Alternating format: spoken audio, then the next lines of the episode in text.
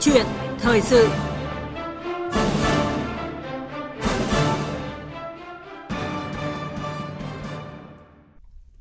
Thưa quý vị và các bạn,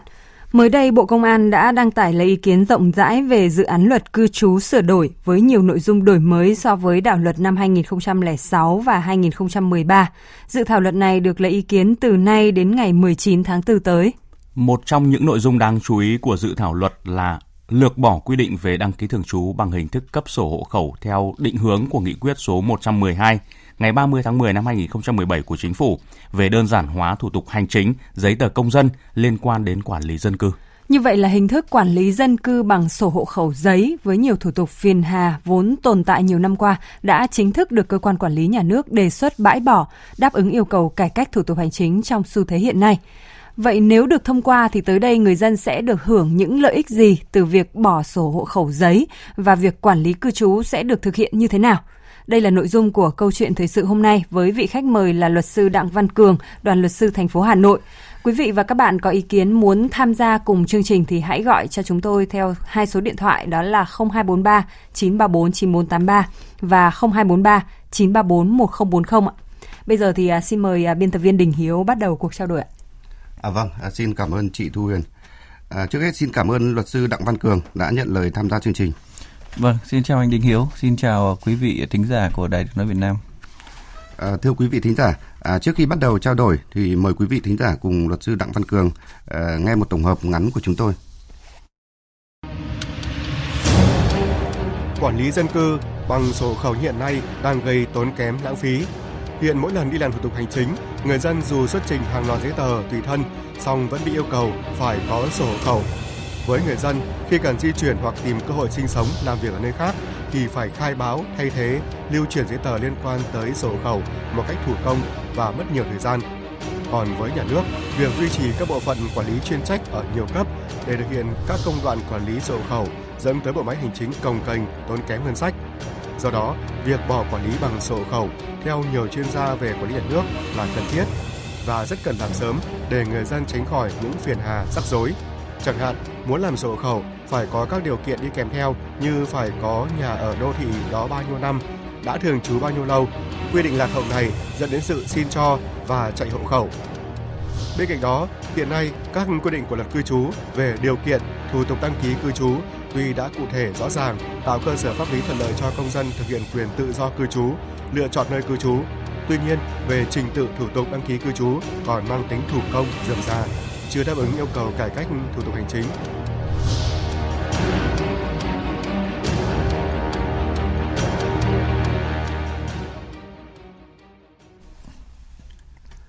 Vâng, thưa luật sư Đặng Văn Cường, à, rõ ràng là việc quản lý dân cư bằng sổ hộ khẩu như hiện nay à, đang gây ra khá nhiều bức xúc trong xã hội. Vâng, à, đúng là như vậy. À, có thể nói rằng là à, sổ hộ khẩu thì chúng ta đã sử dụng rất là nhiều năm rồi, à, đặc biệt là cái thời kỳ bao cấp à, và đến nay thì vẫn nhiều cái thủ tục hành chính phải cần đến sổ hộ khẩu ví dụ như là thủ tục liên quan đến nhà đất hoặc là thủ tục liên quan đến việc khám chữa bệnh hoặc là à, liên quan đến việc học tập lao động vân vân. Rất nhiều thủ tục cần đến mà trong khi đó không phải ai cũng có thể bảo quản giữ gìn được cái sổ hộ khẩu. Nhiều người bị mất này bị hỏng này rồi là nhiều cái thông tin trong sổ hộ khẩu lại không khớp với thông tin chứng minh thư. Nhiều người thay đổi tên đệm khi đi công tác hoặc là khai báo về tuổi khi mà công tác những ngày xưa thì là có những sự tranh lệch. Và khi đó đi làm thủ tục là rất phiền hà rất phức tạp và à, có nguy cơ là phát sinh những cái tham nhũng tiêu cực ở trong cái vấn đề làm thủ tục à, và gây tốn kém lãng phí tiền của thời gian cho công dân. Bởi vậy tôi nghĩ rằng là cái việc mà à, cải cách thủ tục hành chính liên quan đến vấn đề hộ khẩu là hết sức cần thiết. À vâng thưa ông à, như vậy là với đề xuất của bộ công an như vậy thì Ờ, hình thức quản lý dân cư bằng sổ hộ khẩu giấy với rất nhiều phiền hà ờ, cho người dân như trong thời gian vừa qua thì đã chính thức được đề xuất bãi bỏ. Vậy thì ờ, ông có bình luận gì về đề xuất này của Bộ Công an là cơ quan chủ trì soạn thảo luật cư trú? Vâng. Ờ, Bộ Công an là cái cơ quan mà trực tiếp thực hiện các cái thủ tục quản lý cư trú về dân cư và uh, chính bộ công an cũng là cái cơ quan mà đề xuất cái việc mà cải cách thủ tục hành chính trong đó có thủ tục là về hộ khẩu. Thế thì chính cái đề xuất này thì uh, năm 2017 thì uh, chính phủ đã ban hành cái nghị quyết số 112 và để chính thức quyết định là sẽ bỏ sổ khẩu giấy để thực hiện quản lý bằng bằng dữ liệu điện tử. Và từ 2017 đến nay thì chúng ta có khoảng 2 năm để hoàn tất cái dữ liệu điện tử thu thập các dữ liệu về dân cư. Và trên cơ sở thu thập đấy thì à, đến nay 2020 và cùng với cái việc là sửa đổi luật cư trú thì có thể là à, có đủ các cái điều kiện để chúng ta thực hiện. Chính thức là cái việc xóa bỏ sổ khẩu giấy để à, bỏ cái thủ tục thủ công lạc hậu đi và thay thế bằng cái sổ khẩu uh, thay thế bằng cái quản lý trên cơ sở dữ liệu điện tử. Đây là một cái xu hướng tất yếu trong cái thời buổi cách mạng công nghệ 4.0 cũng như là trong việc xây dựng chính phủ điện tử và cơ sở dữ liệu dân cư này là cái cơ sở để quản lý dân cư một cách đồng bộ thống nhất hiệu quả và giảm bớt các thủ tục ờ, phiền hà dườm già cho người dân. À vâng, à, thưa luật sư, à, rõ ràng đây là một bước cải cách à, thủ tục hành chính rất mạnh mẽ của cơ quan quản lý nhà nước à, mà cụ thể ở đây là Bộ Công an à, trong bối cảnh chính phủ đang quyết tâm à, đẩy mạnh việc xây dựng chính phủ điện tử. Vậy thì xin được hỏi ông là việc này thì sẽ mang lại những lợi ích thiết thực gì cho người dân à, trong việc làm các thủ tục hành chính tại cơ quan nhà nước? Ờ, khi mà chúng ta bỏ sổ khẩu giấy mà để quản lý dữ liệu dân cư bằng điện tử thì rất nhiều cái thuận lợi. Thứ nhất là trong cái việc mà à, nhập hộ khẩu, chuyển hộ khẩu. Khi người dân muốn chuyển từ nơi này sang nơi khác, muốn chuyển chỗ ở, chỗ việc, chỗ làm việc thì thủ tục đơn giản rất nhiều. Thứ hai nữa là khi mà à, người dân làm thủ tục liên quan đến mua bán chuyển nhượng nhà đất hoặc là thủ tục liên quan đến cái việc mà khám chữa bệnh hoặc là học tập, lao động, làm việc thì không phải xuất trình cái sổ khẩu, chỉ cần xuất trình một cái duy nhất là thẻ căn cước công dân. Đấy hoặc là hiện nay chúng ta đang tồn tại ba cái thứ mà sau này chỉ còn một. À, hiện nay chúng ta còn là cái chứng minh thư nhân dân 9 số vẫn đang sử dụng. Thứ hai nữa là chứng minh thư 11 số. Thứ ba là thẻ căn cước thì ba cái này vẫn song song tồn tại và có giá trị ngang nhau. Ừ. và tới đây thì chúng ta sẽ bỏ chứng minh thư. Và chúng ta chỉ có duy nhất một thẻ căn cước và thẻ căn cước đấy có cái mã số định danh cá nhân. Và cái mã số đấy chỉ cần tra mã số đó là sẽ ra hết cái thông tin của cá nhân. Khi làm các thủ tục hành chính thì chúng ta cần xuất trình duy nhất một cái mã số định danh cá nhân trên cơ sở là cái thẻ căn cước là ra hết chúng ta không cần phải xuất trình cái sổ khẩu nữa và không lo là bị mất sổ khẩu nữa ừ. đấy, đấy là cái thủ tục rất là, là tiến bộ à, như vậy là à, cái quy định mới thì cũng rất là tiến bộ nhưng mà à, khi mà chúng ta bỏ sổ hộ khẩu giấy thì việc quản lý dân cư thì sẽ được thực hiện như thế nào ạ? Vâng, à, có thể là khẳng định rằng là bỏ sổ hộ khẩu giấy nhưng mà không bỏ cái sự quản lý của nhà nước về dân cư. Đây chỉ là một cái cách thức thay đổi cái cách thức quản lý thôi. Là từ một cái cách thức quản lý thủ công lạc hậu trở thành một cách thức quản lý mà hiện đại và áp dụng cái công nghệ điện tử vào và và và để đảm bảo cái việc mà quản lý nó tốt hơn. Thế thì đây là một cái xu hướng trong một xã hội hiện đại cái thời đại công nghệ thông tin và kết nối toàn cầu và là cái cơ sở để mà xây dựng chính phủ điện tử. À, cũng sẽ rất thuận lợi trong cái công tác quản lý dân cư khi mà các cái dữ liệu được cập nhật và à, một cách chính xác kịp thời và đúng đầy đủ theo quy định pháp luật. À, đặc biệt là kể cả hoạt động tư pháp cũng sẽ rất thuận lợi khi mà uh, tiến hành điều tra những cái vụ án hình sự chẳng hạn thì cơ quan điều tra sẽ rất dễ dàng có thể là tra cứu cái thông tin của nghi phạm mà không cần về tận địa phương để xác minh lý lịch mà cần ừ. tra cứu thông tin là biết là đối tượng đó là đặc điểm như thế nào tiền án tiền sự hoặc là là là, là các cái đặc điểm về nhân thân là có thể ra hết. Đấy tôi nghĩ rằng nó sẽ rất thuận lợi và đó là xu thế và chúng ta buộc phải thực hiện. À vâng. À, như vậy là À, sẽ là chuyển ờ, sang hình thức quản lý dân cư thì trên cơ sở dữ liệu quốc gia về dân cư à, tức là áp dụng là hình thức hộ khẩu điện tử. Ờ, vậy thì với cái việc này thì việc quản lý theo hình thức này thì đặt ra những yêu cầu gì về việc bảo mật dữ liệu của người dân ờ, trong bối cảnh là vẫn còn rất là nhiều thách thức về an ninh mạng trong bối cảnh hiện nay ạ? Vâng, ờ, có thể nói rằng là khi mà quản lý ở trên uh, bằng điện tử như vậy ấy, thì uh, sẽ nảy sinh một cái vấn đề tồn tại mà nhiều người cũng phải lo ngại. Đó là cái vấn đề là uh, kẻ xấu có thể là uh, truy cập trái phép vào cái mạng điện tử của cơ quan chức năng để đánh cắp dữ liệu và có thể lộ bí mật thông tin cá nhân. Uh, chính vì vậy nên là cái việc mà bảo mật là phải đặt hàng đầu. Các cái cơ quan chức năng về quản lý dữ liệu về dân cư về cư trú là phải tăng cường cái tính bảo mật. Ừ. cái vấn đề thứ hai nữa là cần phải áp dụng triệt để luật an ninh mạng cũng như là các cái nghị định uh, bộ luật hình sự để phát hiện để xử lý kịp thời đối với cái trường hợp mà vi phạm. Cái trường hợp mà hành vi mà truy cập trái phép vào cái dữ liệu điện tử mạng máy tính uh, của người khác thì hành vi này là vi phạm pháp luật hình sự và sẽ bị xử lý hình sự. Và cái hành vi những hành vi mà sử dụng trái phép cái thông tin hình ảnh của người khác mà đăng lên mạng xã hội hoặc là sử dụng vào mục đích trái phép thì những hành vi này sẽ bị xử phạt hành chính có thể đến đến 50 triệu đồng theo cái quy định tại cái nghị định ờ, số 19 à, tới đây chúng ta sẽ thực hiện. À, vâng, à, thưa ông, à, theo dự thảo luật cư trú thì trong trường hợp mà người dân đăng ký thường trú hoặc là à, thay đổi nơi thường trú thì việc à, cập nhật thông tin thì được tiến hành như thế nào? À, đặc biệt là ở những một số thành phố lớn như là thành phố Hà Nội, thành phố Hồ Chí Minh chẳng hạn. Vâng, ờ, có thể nói rằng là trong cái luật cư trú thì uh, hiện nay chúng ta đang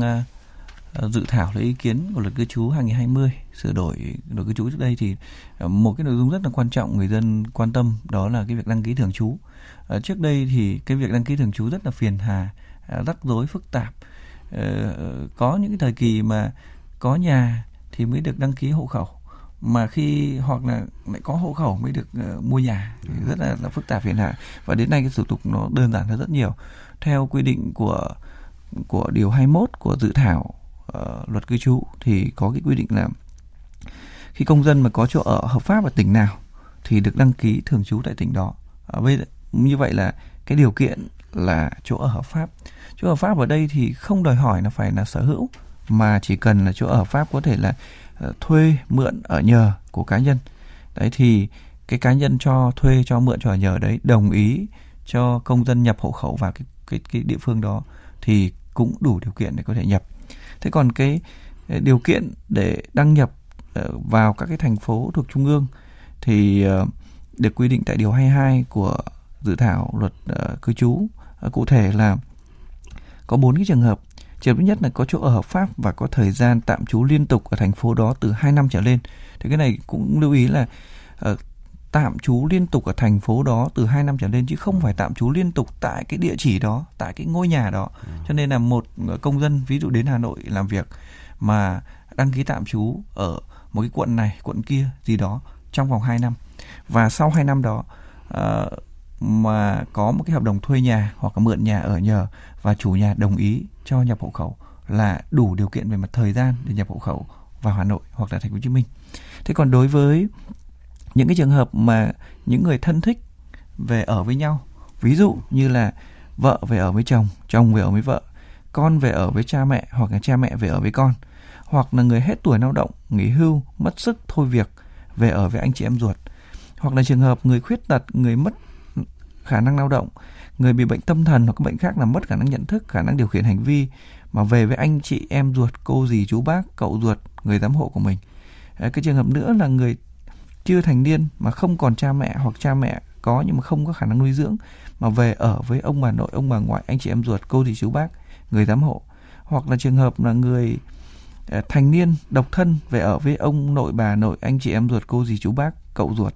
Hoặc là ông bà nội về ở với cháu ruột của mình những cái trường hợp mà à, người thân thích về ở với nhau như vậy thì pháp luật quy định là được phép thay đổi nơi thường trú. Ví dụ là con cháu ở quê mà muốn về với ờ, ông bà bố mẹ cô dì chú bác ở hà nội chẳng hạn thì được phép là chuyển hộ khẩu về cái nơi đó. Đấy rồi uh, ngoài ra thì uh, pháp luật cũng quy định là trường hợp mà công dân được điều động tuyển dụng làm việc tại cơ quan tổ chức hưởng lương từ ngân sách nhà nước và có chỗ ở hợp pháp thì cũng được nhập hộ khẩu. Một công dân ở tỉnh lẻ đến Hà Nội, Thành phố Hồ Chí Minh làm việc có một cái uh,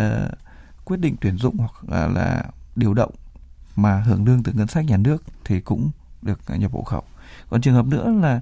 ờ, người mà trước đây đăng ký thường trú tại thành phố trung ương nhưng nay trở về thành phố đó sinh sống thì cũng sẽ được ờ, nhập hộ khẩu nhập hộ khẩu lại đăng ký thường trú lại tại cái địa phương đó thì cái thủ tục đăng ký thường trú thì cũng rất là đơn giản. Thì uh, với cái với cái người mà uh, uh, cái cái nội dung này được quy định tại điều 23 thủ tục đăng ký thường trú thì người đăng ký thường trú thì uh, tại cơ quan công an thì bao gồm đối với uh, công an thành phố trung ương thì nộp tại công an quận huyện với uh, ở tỉnh thì nộp tại công an xã phường thị trấn. Hồ sơ thì gồm có phiếu báo thay đổi thông tin dân cư và bản khai nhân khẩu. Và còn trường hợp mà có nhập khẩu vào cái nhà đất của người khác thì còn kèm thêm cái giấy tờ nhà đất. Thì đó là những cái cái cái quy định cụ thể về à, cái việc là à, đăng ký thường trú tại cái ờ, tỉnh ờ, thành phố trung ương. À, vâng, à, à thưa ông, dự thảo luật thì cơ bản là giữ nguyên các quy định ờ, hợp lý của luật hiện hành liên quan đến cư trú và uh, À, thông báo lưu trú. Vậy mà vậy thì khi áp dụng sổ khẩu điện tử thì việc đăng ký tạm trú à, cũng như là việc khai báo tạm vắng thì sẽ được thực hiện như thế nào? Ờ, nội dung này thì được uh, quy định tại điều 27 của dự thảo thì trong đó quy định là cái việc đăng ký tạm trú là người đang sinh sống tại một cái địa điểm thuộc xã phường thị trấn từ 30 ngày trở lên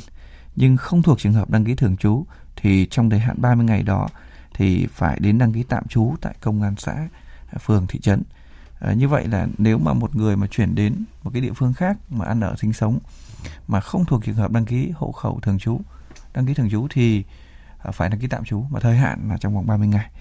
À, và khi đến đăng ký tạm trú thì xuất trình một trong các cái loại giấy tờ bao gồm có bản khai nhân khẩu, giấy chứng minh nhân dân, thẻ căn cước, sổ hộ chiếu hoặc giấy tờ có xác nhận của công an xã à, về cái việc thường trú. Uh, công an xã phường thị trấn thì trong thời hạn 3 ngày làm việc kể từ ngày nhận đầy đủ các cái giấy tờ theo quy định nêu trên thì phải cập nhật thông tin về nơi tạm trú của công dân. Thế trước đây thì là là là, là trước đây hiện nay hiện nay thì chúng ta có sổ hộ khẩu và sổ tạm trú. Nhưng mà sau này khi chúng ta thay đổi thì sẽ không còn sổ tạm trú nữa cũng không sổ hộ khẩu nữa. Mà cái việc trong vòng 30 ngày mà không thuộc trường hợp đăng ký thường trú thì chúng ta đăng ký tạm trú cái thủ tục ờ, nó rất đơn giản và ừ. cái quyền lợi của hai cái công công dân trong hai trường hợp này là như nhau. À, thưa ông, à, rõ ràng là với những quy định à, thông thoáng đơn giản như vậy thì à, dự thảo luật cư trú thì theo ông đánh giá thì có đóng góp như thế nào nhằm hạn chế à, những hiện tượng à, lạm quyền sách nhiễu trong à, giải quyết các thủ tục hành chính liên quan đến công tác quản lý dân cư mà như phần đầu của câu chuyện chúng ta đã đề cập. Vâng, có thể nói rằng là thời gian vừa qua thì qua cái việc thanh tra kiểm tra uh, giải quyết đơn thư khiếu nại tố cáo cũng như là qua cái việc phản ánh của báo chí dư luận thì cũng phát hiện rất là nhiều cái trường hợp mà vi phạm ở cái chỗ là uh, làm uh, sổ khẩu chui làm sổ khẩu giả hoặc là tiêu cực nhũng nhiễu trong cái việc là thực hiện cái việc uh, cấp cũng đăng ký triển khai sổ khẩu. Bởi vậy là khi mà chúng ta thực hiện bỏ sổ khẩu này thì sẽ giảm bớt được cái tiêu cực nhũng nhiễu như vậy. Và thuận lợi cho người dân khi thực hiện các cái thủ tục hành chính liên quan đến đất đai liên quan đến uh, việc làm y tế vân vân và cũng uh, rất là là thuận tiện và uh, thuận lợi cho cơ quan quản lý nhà nước trong việc quản lý về dân cư. Dạ vâng. À, vâng, à, xin cảm ơn luật sư Đặng Văn Cường. Thưa quý vị và các bạn, là có thể thấy rõ là việc bỏ sổ hộ khẩu, sổ tạm trú và thay thế bằng hình thức quản lý theo số định danh cá nhân cập nhật từ cơ sở dữ liệu quốc gia về dân cư sẽ đem lại nhiều mặt tích cực, tạo điều kiện thuận lợi tối đa cho người dân khi thực hiện thủ tục đăng ký cư trú cũng như là các thủ tục hành chính khác, đảm bảo nhanh chóng, chính xác và hiệu quả. Một lần nữa xin được trân trọng cảm ơn luật sư Đặng Văn Cường, đoàn luật sư thành phố Hà Nội đã tham gia câu chuyện thời sự ngày hôm nay.